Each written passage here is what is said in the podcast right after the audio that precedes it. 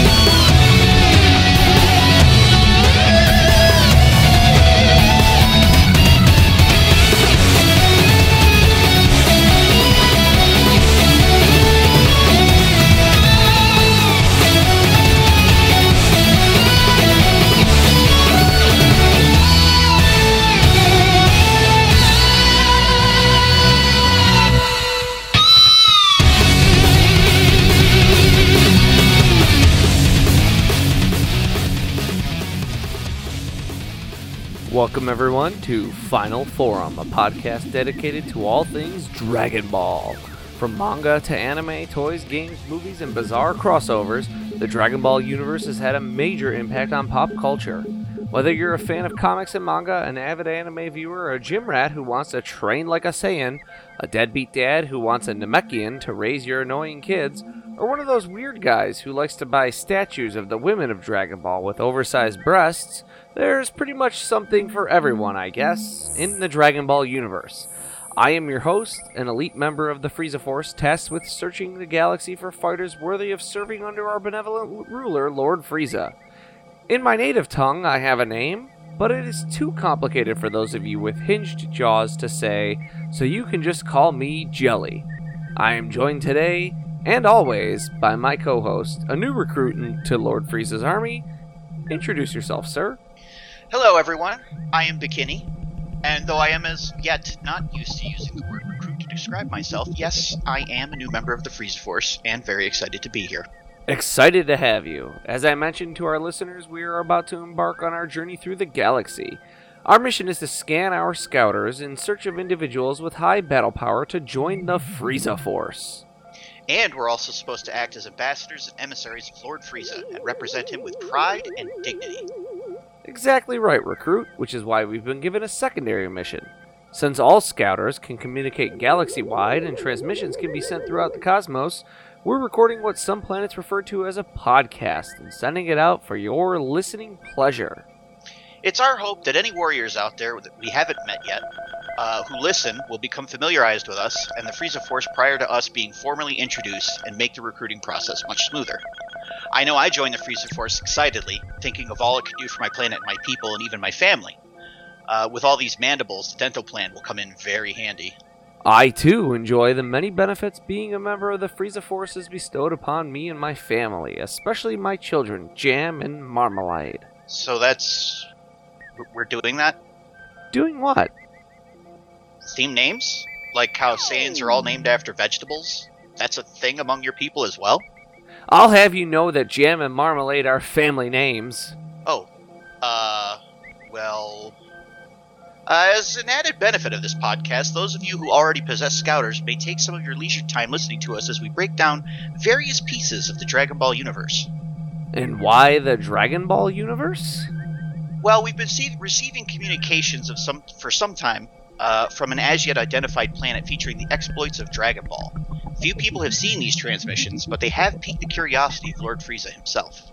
Excellent recall, recruit. Although, one minor correction, it's an as yet unidentified planet, but I'll let you slide on that one. So, on that note, let's just talk a little bit more about this weird, wacky franchise and how we each came to it. But before we get into our personal stories, let's just talk about what Dragon Ball is. If you don't know somehow, it's one of the biggest anime and manga franchises out there, or manga franchises out there. If you somehow don't know what manga is, it's it's basically just Japanese comics for all intents and purposes. Dragon Ball is a shonen jump manga, which basically just means it's targeted towards high school age and tween boys. It comes out in these issues where Dragon Ball would come out with other stories as well, like how DC Once Upon a Time would publish would publish Batman alongside other detective stories, or Superman used to be in Action Comics alongside like Shazam. That's really all manga is. Dragon Ball is in Japan was published alongside other comics targeted towards young boys in Weekly Shonen Jump. As for what Dragon Ball then is, it's the story of our hero Goku as he fights his way through a variety of colorful characters, often in search of Dragon Balls, which are these magical stones that when you collect all of them, you can then summon the dragon and make a wish. It's been running since 1984 in the manga in Japan. It took a break from 95 to 2015 and then was resurrected in 2015 as Dragon Ball Super as a show, it ran from 86 to 96, and there's been a host of movies and things until it too was resurrected under the Super banner.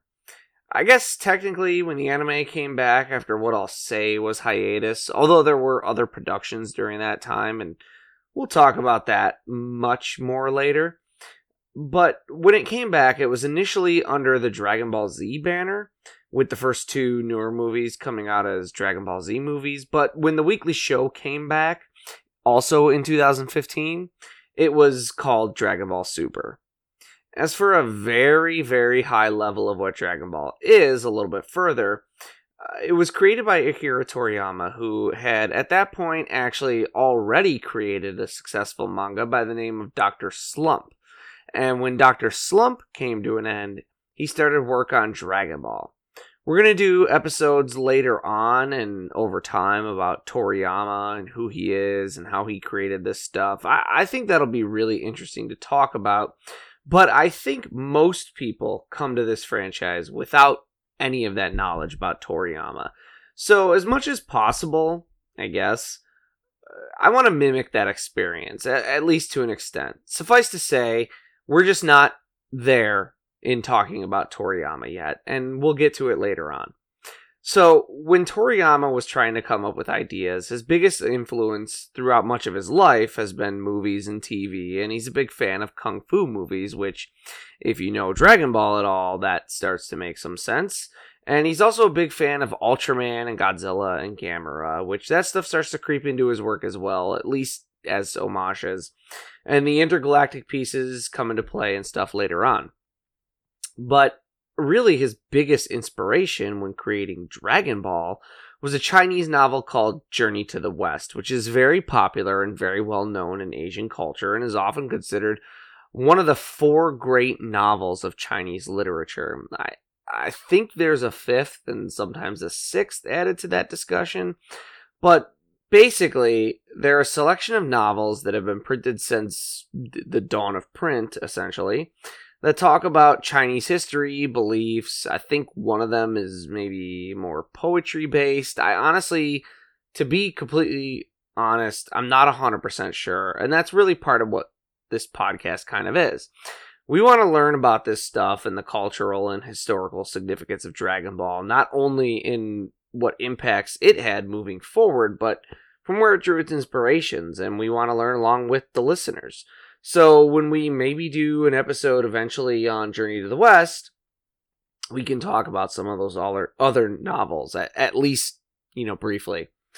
Uh, but what Journey to the West is, very briefly, is a novel that was published in the 16th century, I think, that tells the story of the life of a Buddhist monk who traveled from China to India. This this monk lived in real life, by the way, and his name was Xuanzang or Xuanzhen, uh, and he lived from 600 to 664, something like that. In the 620s, around 627, he reportedly had a dream that convinced him to travel to India. He was a Buddhist monk, a Buddhist scholar, and he looked around at Buddhism in China and said to himself, Wow, it's almost like with all these interpretations, some of these are totally different religions with different interpretations of the same scrolls or different scrolls around which the teachings were based and nobody having the originals it was a very fragmented belief system. He didn't he didn't like this and he wanted a better understanding of buddhism.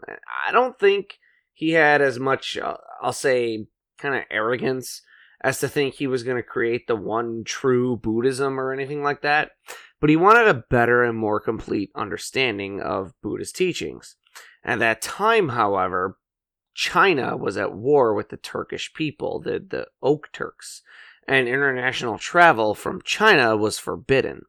Xuanzang petitioned the emperor for permission to go on his pilgrimage to India, but he was denied. Feeling the call for this more universal understanding was too great to ignore, he in turn ignored the emperor and struck out on his own. He had to travel across the Gobi Desert, through mountain ranges, across the wilderness, and he often hid and I'll, I'll say kind of lurked in the shadows because he was afraid, actually, that the Emperor of China would have him assassinated. And along the way, he obviously had quite an adventure. He encountered people who helped him, people who tried to hurt him. He made it to India. He studied Buddhism in its native land. He returned to China with a greater understanding of the religion, and his teachings helped redefine how China understood Buddhism. Uh, over the years, this fantastic story gets told and retold and told and retold until it gains kind of more of a legendary or mythic sort of feel to it. And the story becomes more outlandish and more fictionalized. Uh, character gets added to it who is a monkey who has immense strength, who could grow at times to immense heights. He has a power pole, he has the ability to walk on clouds. Uh, Xuanzang meets talking animals, demons, spirits, and so that's where Toriyama draws a lot of his inspiration, and it's in no small part because this novel is popular not only in China but in Japan and as well. It, it's just popular in East Asian culture in general.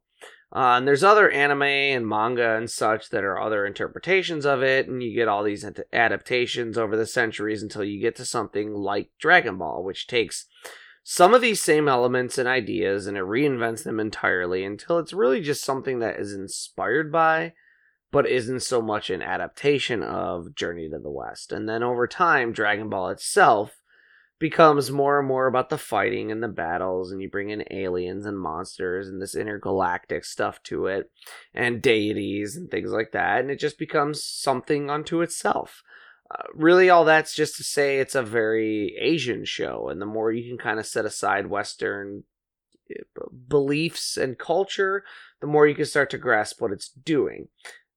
I'm not trying to be, that's not pretentious, I hope, but it's just to say that, you know, Asian culture is different from Western society. For example, it's just a very spiritual society. And I know we maybe think of Western society as spiritual too, but Japanese culture has these things called yokai, which are basically spirits or goblins or demons or monsters who are these sort of things that can go bump in the night, which are responsible oftentimes for just like everything that happens. Uh, there's like a yokai who's associated with keeping shoes tied, and one that's associated with untying them. If you think you've done something and come back and it's undone, a yokai did it. There are yokai in charge of riverbeds, and one's in charge of counting beans dropped on the floor. It, it's similar to sort of a Native American understanding of life, where everything has a spirituality to it. And I, I think that's just something to keep in mind as we go through this journey and kind of learn about this franchise together. Um, but what brings most people to Dragon Ball at the end of the day is superpowered beings fighting one another. It's an action packed show. It's about breaking your limits, overcoming your flaws, becoming the best version of yourself, and all that kind of stuff. I think is is where most people are first introduced to it via the fighting and the battles because let's face it, that's exciting.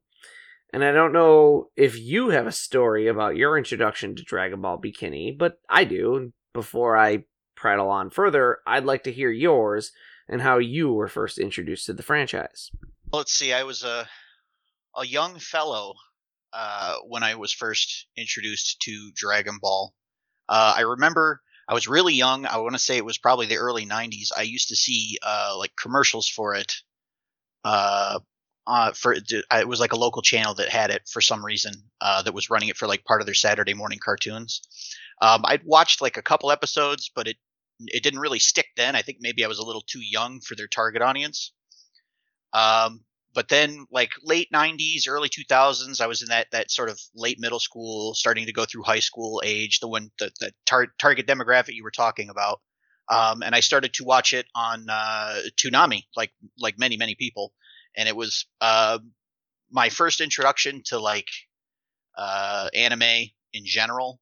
And yeah, like you said, it was it was the fights, it was the art, uh, just so many things that like you never saw before in Western animation that immediately just sort of gripped me, and and I went full bore for it, and haven't looked back since. Yeah, yeah, and that's a that's a very common story of coming to this franchise, and and to the point about finding it on local channels. I do know that it aired under a different initial dub when it first really became a little more popular in the US under Dragon Ball Z. That was called the Ocean dub, and then in '99, Funimation started dubbing it, and the voice actors we know and love the most in the West today became kind of the core cast, and that's when it became hugely popular on like Toonami. And you know, for me, somewhat similar similarly, I was around that age, which is uh, a good age on my planet, eh? To to start watching this stuff. But actually, I kind of didn't. I was a little more outdoorsy, even though I was kind of into comic books, actually. Um, but when when this first started to gain popularity on Toonami, I was actually kind of one of those people who was a little bit of the belief that since it was a cartoon, it was for kids and and yeah, I've obviously since seen the error of my ways ultimately, but I just never paid the show a whole lot of mind initially. Uh, I had never seen much of it other than commercials, but I was at a friend's house and it happened to be on very late at night during a Toonami block, and I'm watching it and I leave the room and I I don't know, I went to the bathroom or something like that. And it was the episode where Goku first becomes Super Saiyan, and I come back into the room a, bit later, right? I made myself a sandwich. I went to the bathroom. I did a few things. I came back, and it's probably the next episode at this point. And I just think to myself, wow, this show sucks. It can't even keep the main character's hair the same color from episode to episode. Um, that's my initial reaction to Dragon Ball Z. And honestly, I'm not 100% sure that I knew fully it was Dragon Ball Z that I was watching. Uh, ultimately, a few years later, when it changed its time slot to air somewhere around like when school let out, as opposed to when only college students and the unemployed are awake, and they'd show like three or four episodes every day. They would show the newest one and then a couple that came before it. That's when I actually got into it. So, yeah, my initial impression of the show was kind of negative because a lot of the concepts of the show, especially with the main character, you know, changing form, is just not stuff that you'd see in animation before that, or at least I wouldn't. Uh, characters would change costumes, like Ninja Turtles changed their costumes to sell toys and stuff, but they didn't really change physical form, and it was just kind of weird to me. Uh, well, yeah, and and uh, you know, at that time when I when I started watching Dragon Ball, uh, you know, I that's when I really started to get into like comics and stuff like that. So, I mean, there's there's a lot of parallels there, um, as far as like the conflicts and things like that. But again, you know, it, it, I, I pull up an issue of Spider-Man, like he's not, you know, changing his form, or if he is, he's, you know, got eight arms now and he's turning into a spider as opposed to, you know, becoming some sort of godlike figure. Right. Um, so yeah, it was it was just kind of shocking to to kind of like see that like those rules that I had experienced before in, in other forms of media didn't translate to this. Like this, like all bets were off. It like you have no idea what's going to happen in any given episode. Right, right. Especially since I believe most people are kind of like me. I mean, not completely, but I, I think most people who came to this show didn't watch the show right from the beginning. And I know I personally started watching the show intently during the Cell Saga, and you could definitely pick it up from there, but the background of things gets lost a little bit. And so I think most people really have no idea what to expect. So that's how each of us came to this franchise. Um, I personally have never read the manga. I don't know about you. I had a few of the, uh, I guess you'd call them trade paperbacks or something like that. Something. Um, that had like you know it's like volumes of like multiple issues or whatever. Mm-hmm. Um, I had a few of those when I was younger. I'm not sure where they're at now, but um, no, yeah. I haven't. I haven't read like all of them or anything like that. Yeah, here they're called trade paperbacks. In Japan, I believe they're called tankobon. There you go. That's the word I was looking for. but yeah, I've never read any of the manga, which is part of what this is. I really want this to be a podcast where longtime watchers of the show, newcomers can listen and enjoy and learn something. Because most of the discussion around this show, and I'm not I'm not trying to poo-poo on this stuff at all, because it, it to an extent it has its merits.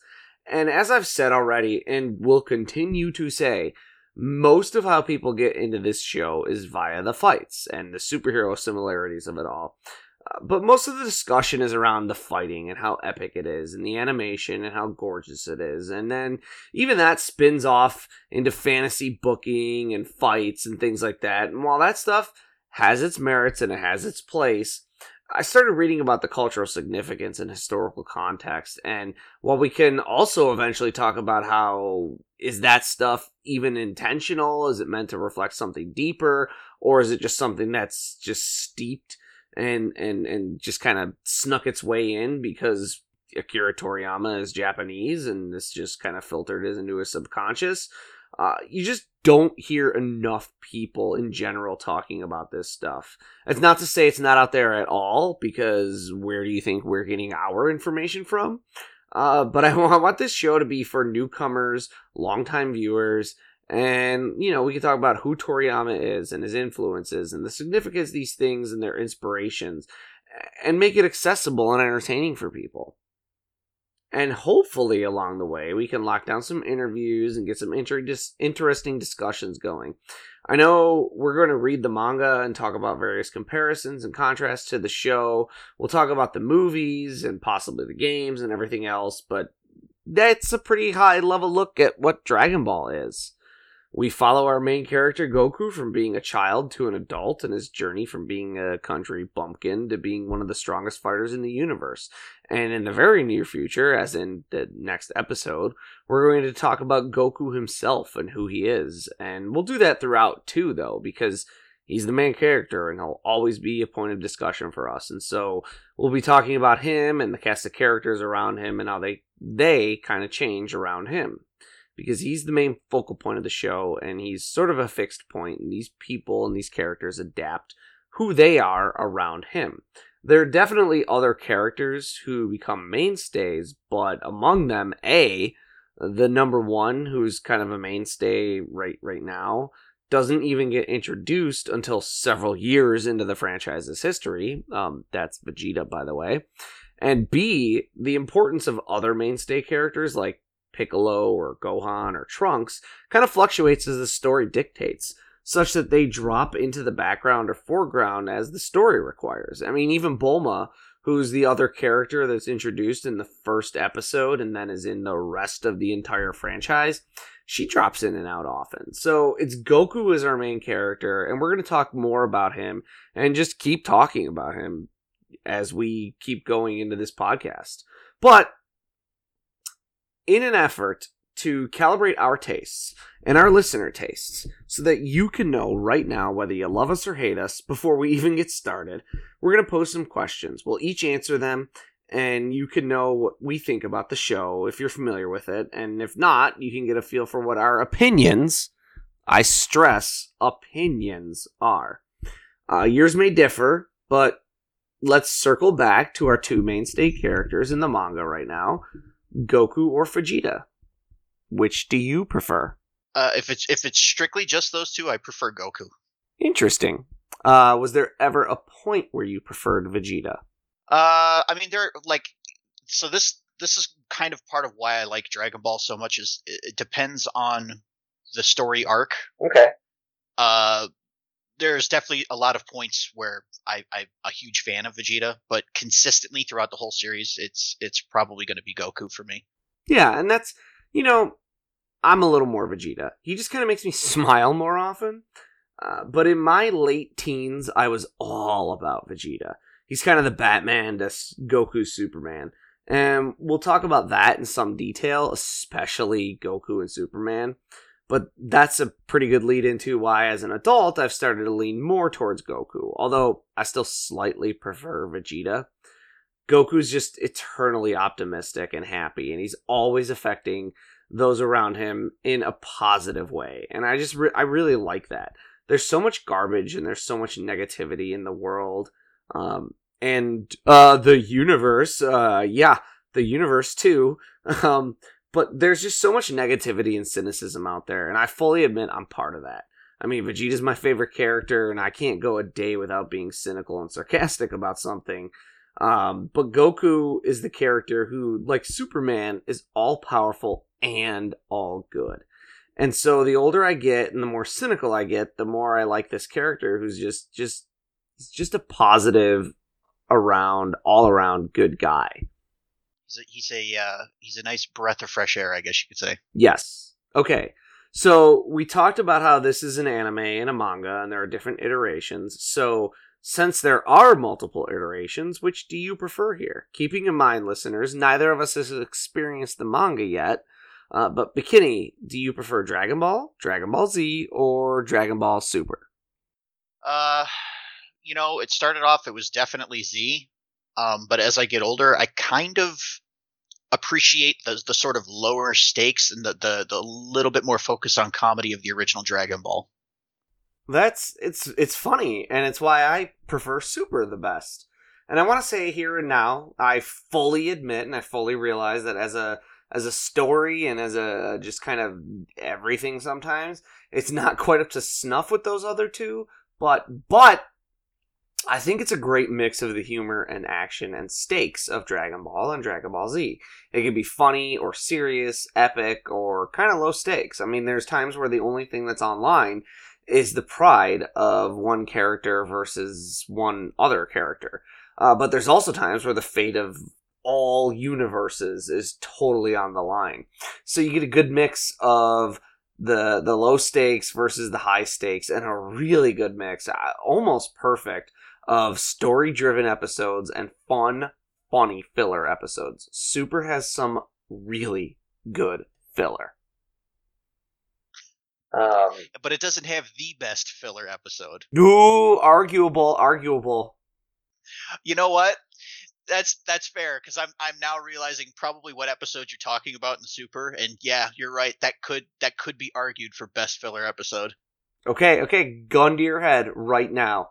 Goku and Piccolo getting driver's licenses or baseball? Oh man, that's yeah, that's a tough choice. I'm gonna go with uh, the driver licenses though, just because it's it's it's such a weird situation. Like, why would they even need driver's licenses? They can fly. This is completely superfluous. It doesn't need to happen. Why do they need to play baseball? Well, I mean that kind of makes sense because they're always competing like in the arena.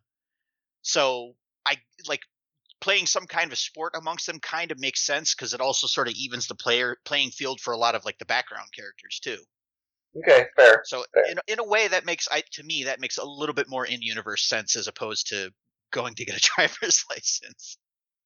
Well, I'm gonna have to disagree with you again, which makes us 0 for 3 now, but I have to go baseball, and it's because it has my favorite joke in maybe all of Dragon Ball, and certainly one of my favorites, if, if not for one other that's also in Super, where uh, Vegeta is wearing a pink shirt in the amusement park, and everyone is cheering for him, and they're chanting like "Guy, Guy, Guy, Guy," and he just gets furious and takes off. And Bulma's like, "Oh, he lasted longer than I thought." But, but yeah, I gotta go with the Yamcha joke and baseball, and that's is like I said, it's where I ultimately prefer Super is that it has the best mix of humor and story or serious and the humor just it hits hard for me with a little bit better pacing where it has a little less filler per hour of running time than the other two.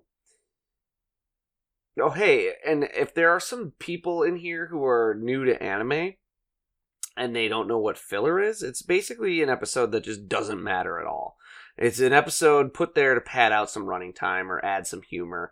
And sometimes there's even entire filler arcs. Uh, that could be a combination of trying to pad episodes to a full season order because, like, whoever is ordering the episodes, I don't know if it's like Cartoon Network or Toonami or uh, Toei, uh, they might be ordering a 25 episode run and then as the anime is being written and adapted from the manga they realize that there's t- only 20 episodes of story and they got to figure out how to get five more episodes in there somewhere But it can also happen because, as happened in the initial run of the anime, sometimes the anime catches up with the manga and they're stuck and they have to sort of spin their wheels until the manga catches up and passes them.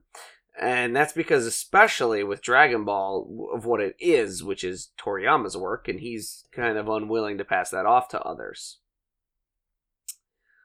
Um, so let's see. Do I have any other? I, I have a question. I got a, I got one. Who's your favorite background character? Like uh, like outside of Goku and Vegeta, like who would be your who would be your favorite character? Okay, so those two are pretty much everyone's favorite right now. So who are my favorite outside of those two? I think I think that that has to be variable because right now my f- right now my favorite is actually Frieza. Okay, I wasn't expecting that, but that's a good answer. And that's because right now, after the Broly movie and after the Universal Survival Tournament, he becomes more of a character. He, he's a little bit more of an anti-hero, although certainly he's still evil. But he's just like funnier and way more of a like colorful character. So if I had to pick someone though who's kind of more friends with Goku and less antagonistic, I'm torn, but I think I'm gonna have to go with Krillin. Uh, I I go with uh, Yamcha. Oh, really? I yeah, because i i I kind of enjoy the fact that he's considered like one of the three strongest humans on Earth, and he matters absolutely zero to the outcome of like everything. But, but the funny part is though when you when you think about because like he's got like his own sort of like B plot like kind of on the sidelines is like you know there's there's world changing battles going on and they're talking about like his floundering baseball career and things like that. Yeah. Um, because when you think about it, like being the third strongest man on the planet, I'll bet I'll bet he could he could easily become like an all star in in any sport that he wants, make all kinds of money, and like his only focus is trying to keep up with these near godlike figures, and it's just kind of funny to me. Okay, Yamcha. Yamcha's cool. Uh, we'll have to read the Yamcha one shot. Uh, there's a one shot that uh, I'm not sure if it's a manga or a Western comic, but it's called "That Time I Got Reincarnated as Yamcha." It's about the main character realizing he's in Yamcha's body at various times in the Dragon Ball Z saga. So all of the so basically at the starting at the point in the story where Yamcha becomes completely useless. Oh yes, absolutely. oh, and as as we might as well get this out of the way. Also, uh, you've probably noticed us saying this already. I say Goku, not Son Goku. I say Saiyan, not Saiyan. Piccolo, not Pikachu. I say Krillin, not Kuririn. As do I. And I say that fully understanding that some of these are, I'll say, spurious translations. They might even be translated somewhat differently if translated today.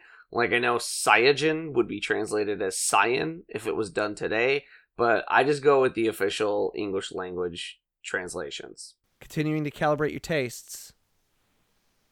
Dub or sub, which do you prefer? Uh, whew. That's a tough question. And it mostly has to do with what I'm doing. Like if I have just something playing in the background, I'll do dub just because then I don't have to actually watch it and read.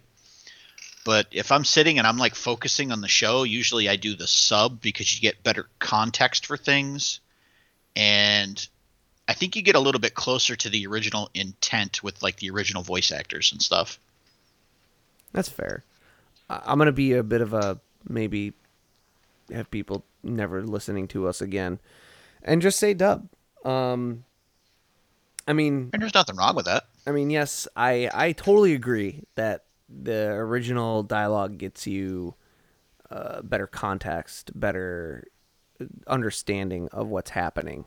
Um, but f- there's a couple things. One is even though at times this can be a dialogue heavy show, it's not a mouth movement heavy show very often, right? Like True. you see things from weird angles, backs of characters' heads, far away shots, wide shots, things like that, where you're not so much seeing how their lips move. Two, I grew up watching like old Simpsons and things where their characters' mouths didn't always perfectly match what they were saying. True. Um, because it was just a different style of creating the the cartoons back then than it was these days, where they where they make sure that they're kind of matching the lip movements better. They'll they'll even like reanimate stuff to match it to the to whatever language they're dubbing sometimes. Right. So so it doesn't bother me when I see the lips being out of sync. Um and and yeah, it's you know, Dragon Ball for me is a comfort food thing a lot of times and it's easy to, for me easier for me to just kick back, relax and watch the dub. And also because and this will be sort of our last, you know, our, our one other piece is do you prefer the original Japanese score that you can hear when you watch the subtitles and um, even in some of the newer dubs, the ones that have been done like by Funimation and things, or do you prefer the Bruce Falconer soundtracks? So I I like them both, but I think for Dragon Ball, like specifically the Dragon Ball portion, um, I prefer the original because it's a little bit more fun and whimsical, I guess you'd say, and it kind of matches, I think, the tone of the show just a little bit better. I'm a Falconer guy all the way. Again, I can I can feel our subscribers dropping to zero, but um, no, it's I Well, mean you know. you know it is one of those things I've I've come around a lot more on the original score over the years, and there's times where there's times where I don't like the Falconer score really even at all, but when it comes to the big emotional moments and the big cathartic moments of the show, Oh yeah, he does those really well. those I think are so good with the Falconer scores. It, it they really they blow me away.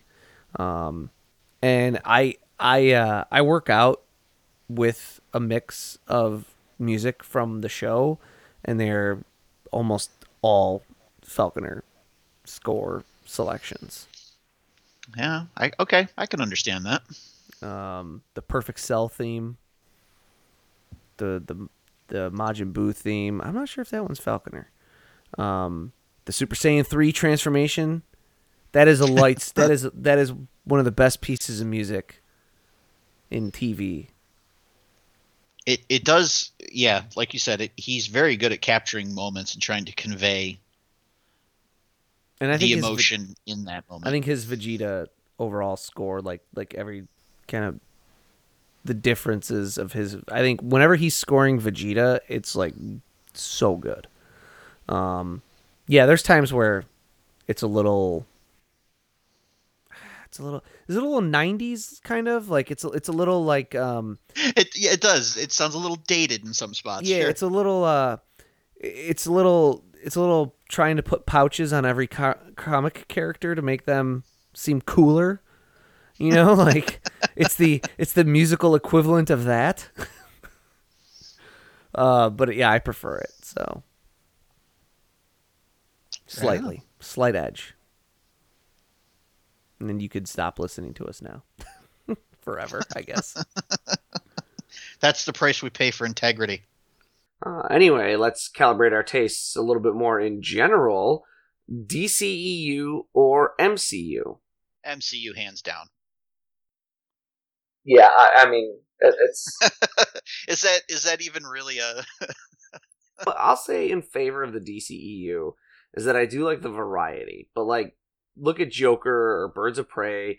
Those are both R, and they're even at two different ends of that R spectrum. And then on top of that, there's Wonder Woman, which is more PG 13, family friendly kind of stuff. And even Justice League is still PG 13, and it's on the other end of that spectrum. I, I mean, uh, to me, it comes down to consistency versus highs and lows. Like in general, the MCU is way more consistent, but for me, the DCEU has much higher highs, but it's also got much lower lows. I mean, for every for every Wonder Woman, Shazam, and Joker that you have, there's Wonder Woman eighty four. There's you know uh, Justice League. There's there's Suicide Squad. You know, Yeah, and that's yeah, yeah. There's nothing wrong about the approach. It's just the outcome of how they turned out. and and and in general, I also think that um, me personally, I I kind of like the DC superheroes better. Like I enjoy stories about Spy- or, uh, Superman, Batman, uh, Flash, Green Lantern, Wonder Woman. Those are all stories that I absolutely want to see. Um, but I just feel like they're not quite there yet. They, they got a little bit more work to do there. Yeah, I think that's a kind of decent. I mean, I wish I could have more general fiction questions. Like, um, oh, okay, here's one: Stephen King or J.K. Rowling as an author, as an author only, not as a not as a person. Who would you rather read? Uh, Stephen King, hands down. But I mean, I loved Harry Potter when that came out. I re- I devoured those books as well. Yeah, I suppose I could have made it a little less contentious and done like uh, King or Tolkien. Ooh. I think I'm still going to go with King, mostly because, and as much as I like Tolkien, um, it's dense. Yeah. Like, it, it, it takes a little bit to get through it. My answer to both of those, by the way, is King, hands down. He's my favorite author. And I think that's that's okay. Like I said, I would have liked to have some more general questions, but I think we've done an okay job. I, I think we've probably given them a firm idea of like where where we sit.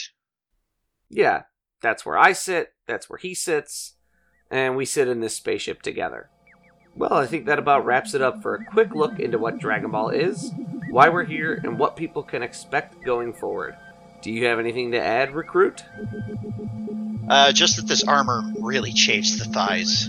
Do we have any talc? On that note, we'll take our leave. Until next time, thank you for joining us. Will you be able to push beyond your limits and defeat your rivals? Find out next time and help us achieve our final forum.